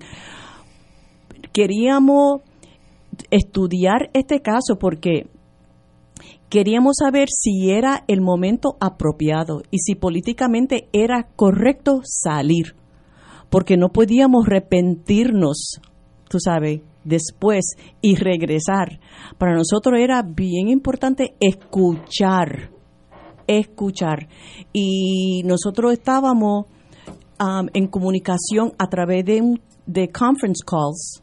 ¿Sabe? Todos los otros presos estaban en un, un punto estratégico en cada una de esas cárceles con, um, con, con acceso a esas llamadas y no solamente era entre los presos políticos, pero también con Michael Deutsch, que fue el, el, abogado de los nacionalistas, Michael Deutsch, Jan Sussler, um, Luis Nieves Falcón, el que desde final de los 80 hasta um, hasta el día que salimos fue, tú sabes, el que dirigió el, la campaña por nuestra excarcelación. Así que fue tres llamadas, tú sabes, de, de casi una hora y media, fueron llamadas sumamente intensas. Yo creo que en ese periodo de tiempo yo perdí casi 14 libras, 14 libras, porque eh, era la decisión más difícil. de mi vida, de mi vida, porque llegamos a una coyuntura, tú sabes, que nosotros teníamos que estar claro, tú sabes, de que sí, sí o no. Sí o no. Y el grupo entero decidió salir, no solamente ustedes. Bueno, quedaron Oscar y Carlos Alberto. Y Carlos Alberto. Y uno a de esos no le ofrecieron salir. A Carlos Alberto Torres no, él no estaba en esa lista de oferta. Pero a Oscar López Rivera, tú sabes, a él le dijeron 10 años con un, un um, clean record. A Papo Segarra le dijeron 5 años con, con, un clean, clean uh, record. Pero algo que, que yo me recuerdo que puse sobre la mesa, tú sabes que um, las condiciones tengo una pregunta. Papo Segarra era del grupo de Massachusetts, no era de Chicago. No era el grupo. Así, ah, pero, pero estaban. Pero lo incluyeron. Ah, lo incluyeron. Pero incluyeron. La campaña, la campaña lo, Era parte de la lo campaña. incluyó. Muy bien. Sí. Y Clinton exoneró o liberó a to- Indulto. indultó Dio indulto a condicional. unos que no estaban del grupo de Chicago, como Segarra, etcétera. ¿no? Sí. No desconocía eso. Y, y Oscar López no salió. No, en ese momento no, estuvo 10 años más. Eh, y hay algo que, eh, volviendo de nuevo a, a Boricua en la Luna, eh, como ustedes escuchan, Alicia y a Lucy eh, hablan con acento, ¿verdad? El español, Sí. porque estuvieron toda su vida en Chicago. Eh, y si hay algo, eh, el mensaje que quería llevar Juan Antonio con esa poesía, es que esa identidad puertorriqueña, ese amor por Puerto Rico es tan y tan fuerte que no importa donde haya nacido el puertorriqueño. Puede ser haber nacido en la luna y sigue siendo puertorriqueño igual. Y para mí esto es importante decirlo porque yo llegué aquí eh, de cinco años de edad, yo nací en Nueva York y, re- y fui eh, víctima del discrimen contra los neoyoricas en este país. Aquí ha habido, uh, uh, por un tiempo hubo una cultura de mucho discrimen hacia los puertorriqueños que veníamos de Estados Unidos. Eh, y para mí esa canción, pues me eh, eh, es sumamente importante porque eh, tuve que aguantar mucha mucho eh, mucha gente que me decía tú no eres puertorriqueña porque tú naciste en Nueva York o tú no eres puertorriqueña porque tú hablabas inglés porque cuando yo llegué lo que hablaba era inglés. Este y esa canción reivindicó ese derecho a ser puertorriqueño independientemente de donde hayamos nacido y sobre todo cuando la realidad es que los que nacimos en, la diáspora es porque nuestros padres eran gente humilde, de clase trabajadora, de los campos, que tuvieron, se vieron forzados a emigrar para poder ganarse sustento para su familia. Eh, y, y fíjense cuán fuerte es ese amor y esa identidad por Puerto Rico, que obviamente también nos inculcaron nuestros padres en la diáspora, que estas mujeres que están aquí con nosotros hoy estuvieron dispuestas a dar su vida, su libertad por este país en el cual aparte de tú haber nacido aquí, te habías ido a los dos años y medio y no habían vuelto a vivir aquí. Eh, y eso no nos debemos olvidar como puertorriqueños, lo que, eh, como me dijo Oscar López en la cárcel una vez, el boricua tiene un corazón distinto y, y se destaca por eso, por ese amor que, que está ahí siempre, no importa qué. Y hay otro detalle um, con Juan Antonio Correger, porque aparte de, visitar a las mujeres, tú sabes, una semana y media después de nuestra captura, Juan Antonio Correger estuvo presente. um, ustedes que son abogados, tú sabes, el, el primer arraignment fue en esa pequeña corte de Evanston, pero cuando nos, envía, nos enviaron a Cook County Jail, tú sabes, fue otro arraignment. Y cuando Juan Antonio Correger estaba en esa corte, y la corte era, tú sabes, am, la- el público, la parte de atrás, detrás de un plexiglass. Eso fue un plexiglass. Ahí no había ningún tipo de, contacto físico, tú sabes, detrás de, de, de esa, ¿cómo se dice? Plexi Una pared de, de plástico. de plástico, de plástico. Y cuando nosotros entramos, nosotros Plástico transparente. plástico transparente. Y como a mí, yo nunca le, le dije el nombre, yo era la primera, Ignacio, Jane Doe number one. Jane Doe number one. ¿Qué, qué edad tenían ustedes? Yo tenía 26 años. ¿Y, y usted? 29. Y lo que quiero decir, que yo creo que va también con la cuestión de, de Boricua en la Luna, de que aquí está, tú sabes, Juan Antonio Correget con esa, esos años de lucha. Y él se sienta en esa corte y ve estos jóvenes, uno por uno, entrar por, por, por esa puerta espos, eh, um, esposado firme en la posición de prisionero de guerra, firme, de no, de decir, tú sabes, yo soy puertorriqueña y lo que yo estoy denunciando es el caso colonial de Puerto Rico, sea lo que sea. Que yo creo que eso, tú sabes, demuestra una valentía, una valentía porque um, esa posición la seguimos hasta el final. Y yo, yo digo hasta el día de hoy, porque nada ha cambiado. Puerto Rico sigue siendo una colonia y desde que nosotros salimos en el 99, esta situación sigue empeorando. Sigue empeorando.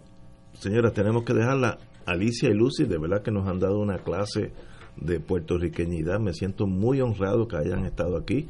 Eh, desconocía de los, los detallitos del caso, pero ustedes me han dado, me han abierto los ojos y las admiro y me gustaría ser vuestro amigo, que ya lo soy, y sabe que todos somos puertorriqueños. Cuando llega, cuando tocan el pito, como dicen, eh, todos eh, somos boricos aunque hubieran nacido en la luna. Así que los admiro y bienvenido. Y Puerto Rico necesita más gente como ustedes dos.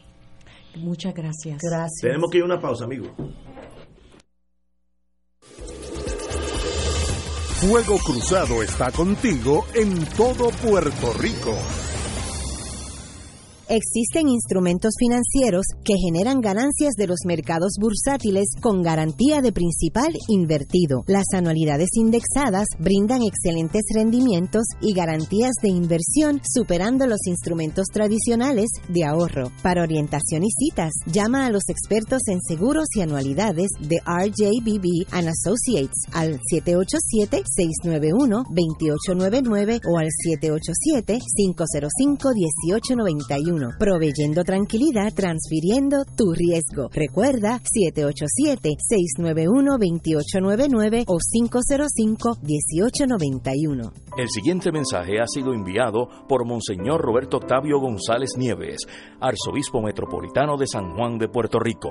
Por ser caribeños, somos muy emotivos. Recordemos que el coronavirus le tiene miedo al calor. Es alérgico al calor seamos prudentes. Es el momento para expresar nuestra absoluta y plena confianza en nuestro Padre Celestial. Obviamente, debemos cumplir con todas las medidas que recomiendan las autoridades competentes del gobierno.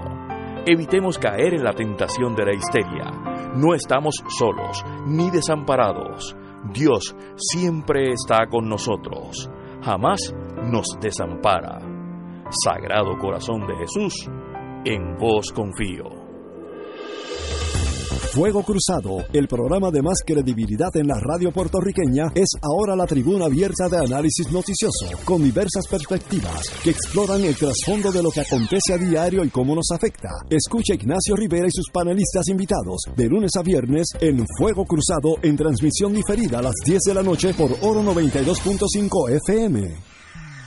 Cada sábado de 9 a 11 de la mañana tendrás un encuentro con De Frente con la Verdad, donde se discuten asuntos que tocan de cerca la actualidad en todas sus perspectivas, las historias que afectan a tu diario vivir, estos y otros temas analizados desde el punto de vista evangélico. De Frente con la Verdad, todos los sábados de 9 a 11 de la mañana por Radio Paz 810. Fanático del deporte, la mejor información y el mejor análisis lo escuchas los sábados a las 2 de la tarde por Impacto Deportivo con Javier Sabat y el más completo elenco en deportes por Radio Paz 810 AM y en las redes sociales Facebook Impacto Deportivo Radio PR Twitter e Instagram Impacto underscore Deport juntos, impactando el deporte nacional. Te invitamos todos los domingos a la una de la tarde por Radio Paz 810 AM y los sábados a las 7 de la mañana por Oro 92.5 Cuidando la Creación con la hermana Lisi y sus colaboradores. Entrevista, mensajes educativos y dándole voz a grupos que ayudan a cuidar la creación en el mundo. Recuerda por Radio Paz 810 AM, una de la tarde, domingo, sábado por Oro 92.5 FM a las 7 de la mañana.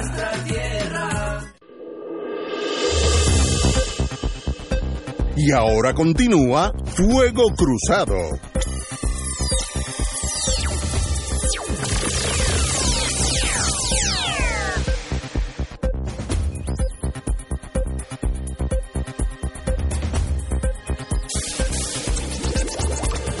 Regresamos amigos y amigas, compañera. Sí, aquí tenemos una petición de nuestro hermano que siempre sigue presente, aunque no esté físicamente aquí, que es Néstor Duprey, que nos pide que por favor anunciemos que el conversatorio de la campaña de Bernie Sanders que se iba a celebrar hoy viernes en la librería El Candil de Ponce se canceló pero que el resto de las actividades de la librería para este fin de semana siguen en pie. Muy bien.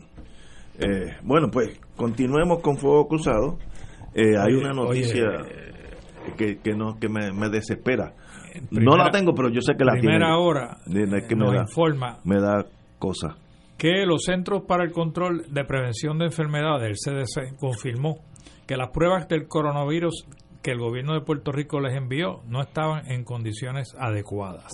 Oh my God. La información la dio a conocer. ¿ah? Faltó no tenían la documentación precisa. A pesar de eso, los CDC esperan entregar los resultados de la prueba dentro de 24 a 36 horas, indicó este señor Becknott, el periodista del CBS. Qué cosa, ¿ah? Somos ineptos hasta en, la, en las crisis. pero es que ese secretario de salud ha demostrado su ineptitud desde el día 1 de María y todavía sigue ahí. Yo no me explico, ¿verdad? Que yo no porque debe ser del Team Wanda. Es posible. Eh, esa es la única explicación. porque Team Ricky, ¿no? Porque fue Pero que, es que el él era el decano, de, no era el decano del recinto de ciencias médicas, cuando Ricky fue a trabajar allí. Ah. Ese fue el que le dio el contrato, a, Ricky para trabajar con las células madre. Ahí dicen que Ricky estaba ahí quedando consejos por, por internet de qué era lo que tenía que hacer el gobierno. este, que, lo, coja suave.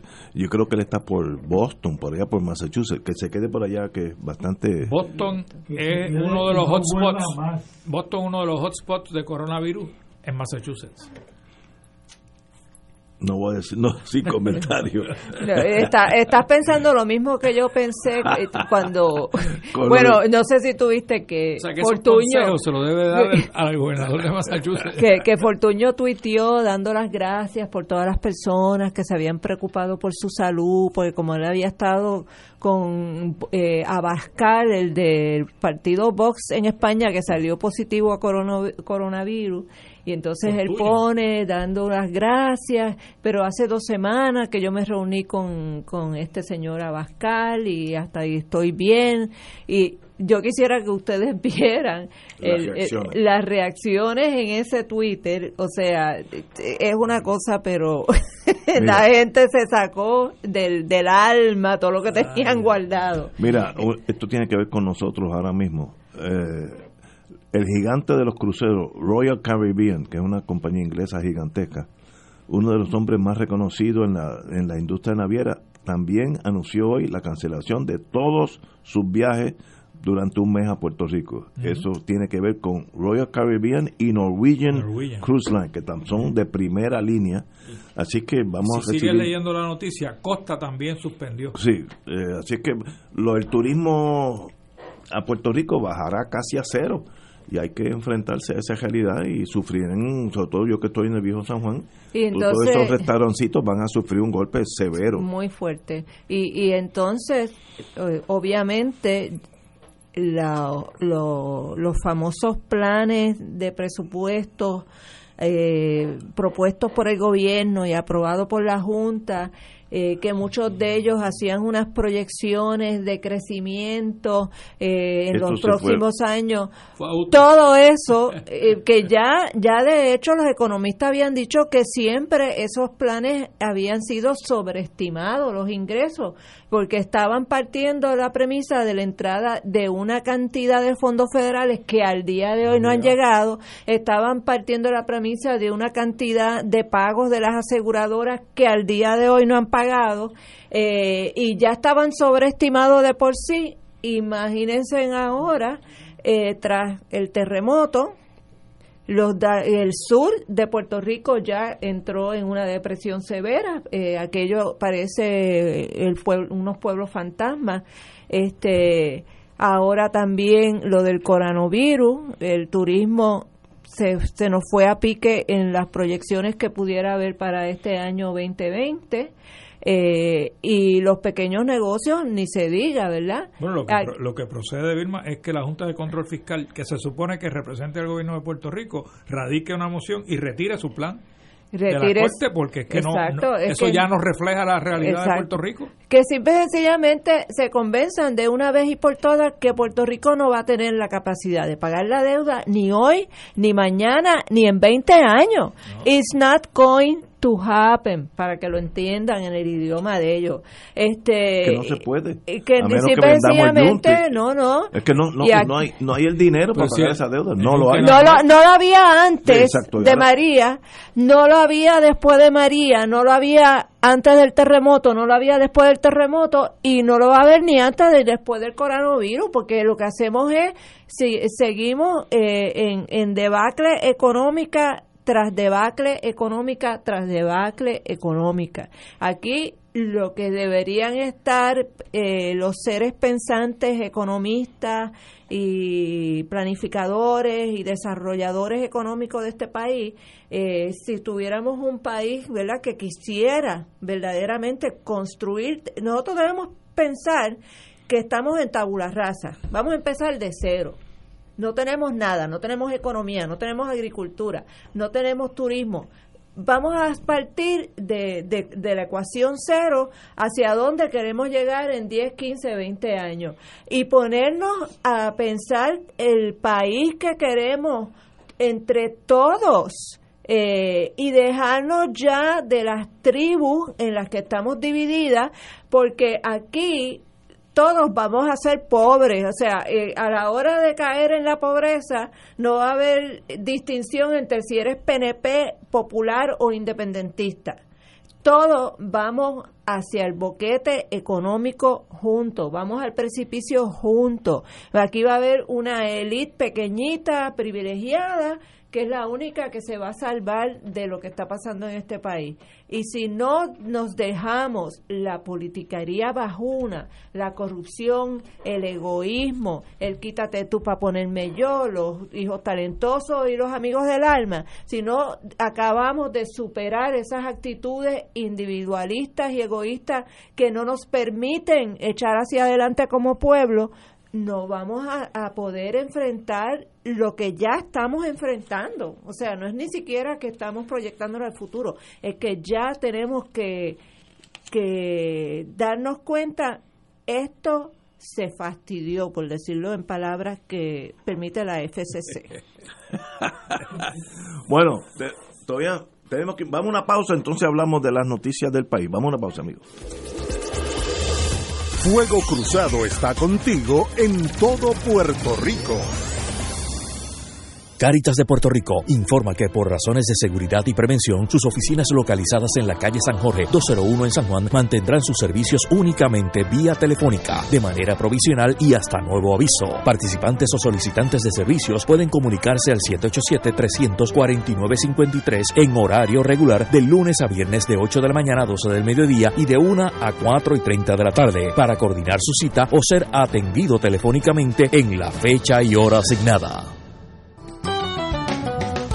Escucha los sábados a las 5 de la tarde para servirte un programa del Colegio de Profesionales del Trabajo Social de Puerto Rico con los temas de interés a la comunidad.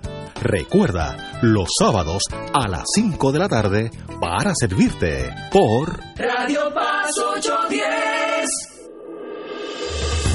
Fuego Cruzado, el programa de más credibilidad en la radio puertorriqueña, es ahora la tribuna abierta de análisis noticioso, con diversas perspectivas que exploran el trasfondo de lo que acontece a diario y cómo nos afecta. Escucha Ignacio Rivera y sus panelistas invitados de lunes a viernes en Fuego Cruzado en transmisión diferida a las 10 de la noche por Oro 92.5 FM. Hoy más que nunca, Puerto Rico necesita el cooperativismo para juntos salir adelante como pueblo. Conoce cómo podemos hacerlo. Sintoniza Cooperativismo por Puerto Rico, el programa radial de la Liga de Cooperativas. Todos los martes a las 4 de la tarde, por aquí, por Radio Paz 810 AM. Y ahora continúa Fuego Cruzado. Amigos y amigas, Fuego Cruzado. Bueno, eh, ayer sucedió lo que tenía que suceder. El famoso almacén de Ponce. Habíamos tratado aquí entre nosotros, analizando lo, no analizable, cuál era el secreto, tal vez algún secreto de seguridad nacional, de seguridad nacional que había que proteger. Eh, fue al tribunal por, la, por los periodistas ¿cómo se llama? El Del Centro de Periodismo, investigativo. Fueron dos grupos. y, y, otro la Cámara de Representantes. No, no, pero dos grupos de periodistas. De periodistas, ok. Grupos de periodistas. déjame ver, los tengo aquí. ok. Y, ah, por cierto, la, la, el padre de Damaris Suárez murió eh, en el día de hoy. Queremos expresar nuestra más sentida condolencia, tremenda compañera periodista. excelente, excelente. Lo, sentimos mucho. Mira, la Asociación de Periodistas de Puerto Rico, ASPRO, y el Centro de Periodistas. Que preside Damari. Correcto. Exactamente. Sí, de hecho, ahí pues, la citan aquí. Pues esos dos eh, entidades periodísticas, con razón, querían que se hiciera público el estudio preliminar que hizo el NIE negociado investigaciones especiales, sobre qué encontró en Ponce. Por razones bizantinas, hasta ahora no las entiendo, el gobierno dijo, no, eso es parte del, ente fiscal, de investigación fiscal, aquí hay unos delitos, etcétera. Ellos, los periodistas, eh, con abogados de primera línea, le dijeron a, a, la juez muy competente, mire, examine la cosa, si hay secretos de Estado o investigaciones criminales, pues muy bien, ella examinó, que eran cuatro o cinco páginas raquíticas, dijo, aquí no hay nada de nada, así cuál es el problema. Eh, fueron al apelativo, nosotros aquí dijimos, pero ¿para qué ir? Enganchen eso en, el internet y que lo vea todo el mundo y se acabó el problema, pero cosas que no, uno no entiende la mentalidad. Bueno, eh, yo entiendo, pero eh, ahorita voy a decir eso. y sencillamente, una vez que el apelativo ayer le falló en contra también, pues el gobierno finalmente lo hizo público y no pasó nada. Lo que hizo la juez anterior, la juez de primera instancia, Laura Cedis Roque, Roque eh, que dice, mira, aquí no hay nada que proteger, aquí no hay secretos, eh, háganlo público. La, la juez tenía razón, el apelativo la sostiene y el gobierno, eh, lo, a regañadientes, dijo, lo hizo público, pero no incluyó los 11 anejos. Anejos, los anejos. Eh, no sé si habrá ahí el, el, secreto de la bomba atómica, algo así, algo por el estilo. Eh, yo creo que eso se llama, un, un, agente del FBI hace muchos años me dijo, me dio un consejo, que a veces con los políticos uno entra en lo que ellos llaman, el FBI, el FBI en aquellos años, un police fantasy, una fantasía policíaca donde estos burócratas que no son del mundo policíaco, sencillamente son burócratas, se van creando sus propias ideas, hablándose unos a otros y piensan que ellos tienen en sus manos los secretos más grandes de Estado, aunque no tienen nada. ¿Qué secreto puede haber en una colonia donde uno no manda nada? Pues no, no puede haber ningún secreto. Pero aparte de eso, ese, esa police fantasy que me lo enseñó un, agente, ahora vive, eh, regresó a su estado natal de Alabama, ese police fantasy la llevó a cometer errores. Mire, eso se hizo público hoy. Mañana le darán los anejos y no pasará nada porque no hay nada. Ahora, ¿para qué, si no hay nada, ponerse en contra del pueblo entero, de la prensa? Políticamente no hay, no hay secretos. Es algo que la única, la única razón de analizarlo es que ellos mismos crearon su fantasía policiaca y estaban defendiendo el mundo occidental del comunismo vía esos, esas cuatro papeles. Es la única explicación, porque si no es, la locura eh, gubernamental. Así que qué bueno que estos periodistas hicieron valer sus derechos y qué bueno que el sistema judicial respondió cabalmente. Y ellos. Pero fíjate, Ignacio, la gobernadora, como resultado de la divulgación de ese almacén en Ponce, dispuso de varios miembros de su gabinete. Carlos Acevedo. Acevedo, la secretaria de familia. Que ahora se demuestra que son. Y hubo otro más, que no me acuerdo ahora cuál es el tercero, pero, hubo otro. Se otro. está demostrando que había otra agenda.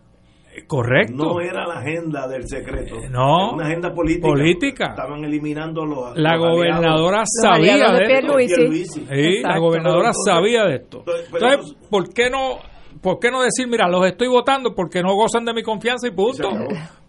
Ah, Claro. Eso es tan sencillo como eso. Y de- debe hacer lo mismo con el secretario de salud, por inepto. ¿no? Exacto. Eh, hombre, claro. Chico. Pero, pero, es Sí, peor, hay causa. pero es peor que eso. La secretaria de Justicia, y lo dice la juez, También. trató de llevar a error al tribunal, haciéndole representaciones de que en ese informe había nombres de agentes investigadores y de informantes Y que no había nada. que no se podían revelar y eso no estaba contenido en el informe. O sea, men- mintió, le mintió al tribunal la secretaria de Justicia. Que también debería de renunciar. Esa es, esa, bueno, ya Rodríguez Aguiló le pidió la, la renuncia, le, dijo a la gobernadora que le tiene que pedir la renuncia, porque eso es una falta ética monumental para un secretario de justicia. a cambio de nada, porque si uno dice, bueno, allí había la fórmula para hacer este la, la bomba aquella de neutrón, que era un proyecto General Electric de paso, la eh, neutron bomb. O la kriptonita para Sí, sí. salvarnos todos. Bueno, pues entonces yo, pero nada, una sanganá sobre nada, a menos que había una agenda escondida que era eliminar los aliados de Pierluisi para la contienda noviembre 3. Si eso es la realidad, lo cual a mí no me consta, eso es lo que dicen en inglés little politics, esa es la política eh, bajuna, pequeñita. Eh, y Charles de Gaulle decía, los, los hombres pequeños generan problemas pequeños y este es el caso perfecto para enseñar a la universidad cómo una cosa insignificante se torna importante aunque es insignificante. No entendí ni entiendo la actitud de la gobernadora ni la secretaria de justicia. Eh, seguirá la investigación. Yo conozco a mi Puerto Rico no va a pasar nada. Pasaron la página ahora Ese es el problema. ahora todos estamos con el, coronavirus y nunca sucedió Pero eh, fíjate, Ignacio, tú dices que es insignificante, pero el problema es... No, que el problema era eh, insignificante. eh, el problema es que para las personas que estaban allí en, en el sur de Puerto Rico, Ah, no, sí, sé lo que tras los terremotos, eh, durmiendo a la intemperie, durmiendo en el piso, sin suficiente comida, sin suficiente repelente de mosquitos, eh, sin toldo, sin catre, para esas personas no fue insignificante. Para esas personas fue eh, una falta de humanidad y de solidaridad con, con ellos. Eh, brutal y fue una negligencia espantosa de parte del gobierno de Puerto Rico teniendo es más ahí habían eh, suministros que venían desde María Sí. que, que sabrá Dios tenían agua dañada también. tenían agua daña también, eh, que, que volvemos, volvemos y nos tropezamos con el mismo peñón de la falta de, eh, de, de defensa del pueblo, del pueblo más vulnerable, del pueblo más desvalido, del pueblo más necesitado. ¿Para qué es que se eligen los gobiernos? ¿Cuál es el contrato social que tiene la Para ciudadanía con el gobierno? para administrar el Eh, eh, es para darle seguridad, este apoyo, solidaridad a su pueblo. Y eh, aquí nos, nos hemos sido víctimas de un gobierno que ha demostrado consistentemente y ahora lo estamos viviéndolo y, y ya nos ha costado miles de vidas porque porque por eso yo no puedo usar la palabra insignificante porque es que ha costado por lo menos tres mil vidas y dicen que hay quienes dicen que fueron 4.645 bajo María. No sabemos cuántas personas han sido víctimas de la falta de asistencia médica y, psicológica y de salud tras el terremoto y ahora vamos a seguir viendo gente morirse porque no hay una prueba a tiempo para hacerle, para detectar el virus, porque no hay un protocolo, porque no se han tomado las medidas eh, de- precautivas para asegurar que la, la pandemia afecte lo menos posible a la ciudadanía. Estamos, esta es cuestión de vida o muerte en estos momentos. Para mí un, me da mucha pena saber, como yo digo, cada cuatro años, yo no soy político, yo voy cada cuatro años a votar, voto y me voy para mi casa. Eh, pero uno elige gente. Tú no eres político, de verdad. No, yo no. yo tengo, un, yo tengo un, toquecito de anárquico. Yo puedo vivir en cualquier sistema. Viví veintipico años en el sistema militar, que eso es una dictadura total. Ya yo también conozco eso. El que vive en una base militar unos años puede vivir donde quiera, porque es mucho más fácil. Puerto Rico es independiente, una república islamita, Estado, yo me quedo aquí porque este es mi país. Eh, pero pero uno dice, pero en manos de... Yo, eh, yo Tú votaste por esos que en cuyas manos están... Toda mi vida. He cometido algunos errores caminando por el sendero de la vida. la, cosa es que tienes para remediar en Sí, se puede remediar. Sí, sí. Eh, todavía estás a tiempo para retirar a doctrina No, no, pero aguanta, pero eso requiere una, una premisa. Si hay opciones porque si todos son malos, bueno, te puedes pues me quedo en casa. Oye, que es una buena opción. Si, tú entiendes que las otras no. La botellita de coñac. Sí, a la soltar, a las después 10 de la mañana. No, después que no me ejerzas la doctrina King Kong, estamos bien. sí, que es una nueva doctrina política. Pero uno elige gente noviembre 3 para que ministren el país. No para que no digan, este, pide, pues vamos a votar a fulanito, eh, este señor, ¿cómo se llama? Acevedo porque en realidad es de, de Luis, así que yo tengo que votarlo. Vamos a inventarnos lo de Ponce. Y Acevedo es, el mismo que votó Carmen Yulín también. Sí, ese muchacho no ha tenido, no, ha tenido un buen mes. No lo quieren en ningún lado. no ha tenido un buen mes. Luis ni esta boca mía, no ha dicho nada para defenderlo. Ahora, él tiene él tiene derecho absoluto a ser repuesto en San Juan. claro que sí, eso, es un, ñame. Yo lo hubiera puesto y sigo la vida. tiene una plaza de carrera. Pues se acabó, pero es que la ley es clara, pero entran las, pues, las cosas políticas. Eh, bueno, y, y como, como nos queda poco, vamos. En momentos de crisis hay que manejar el país más allá de lo usual. Ahora sale, hay escollos legales para la telemedicina. Telemedicina es que tú prendes eh, la televisión están los doctores le están diciendo lo que hay que hacer. En esta emergencia, no me vengan a mí, porque entonces me da la taquicardia.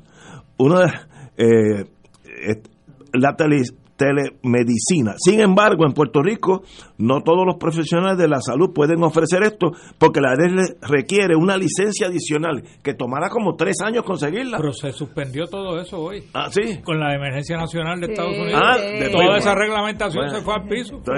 Así que la telemedicina, para adelante. Pues, porque tiene, en momentos de crisis, hay que manejar el país con una crisis. No digo, ah, no, le falta el papelito número 32.h, que sacarlo requiere ir a sesco. Allí va a coger el coronavirus de calle.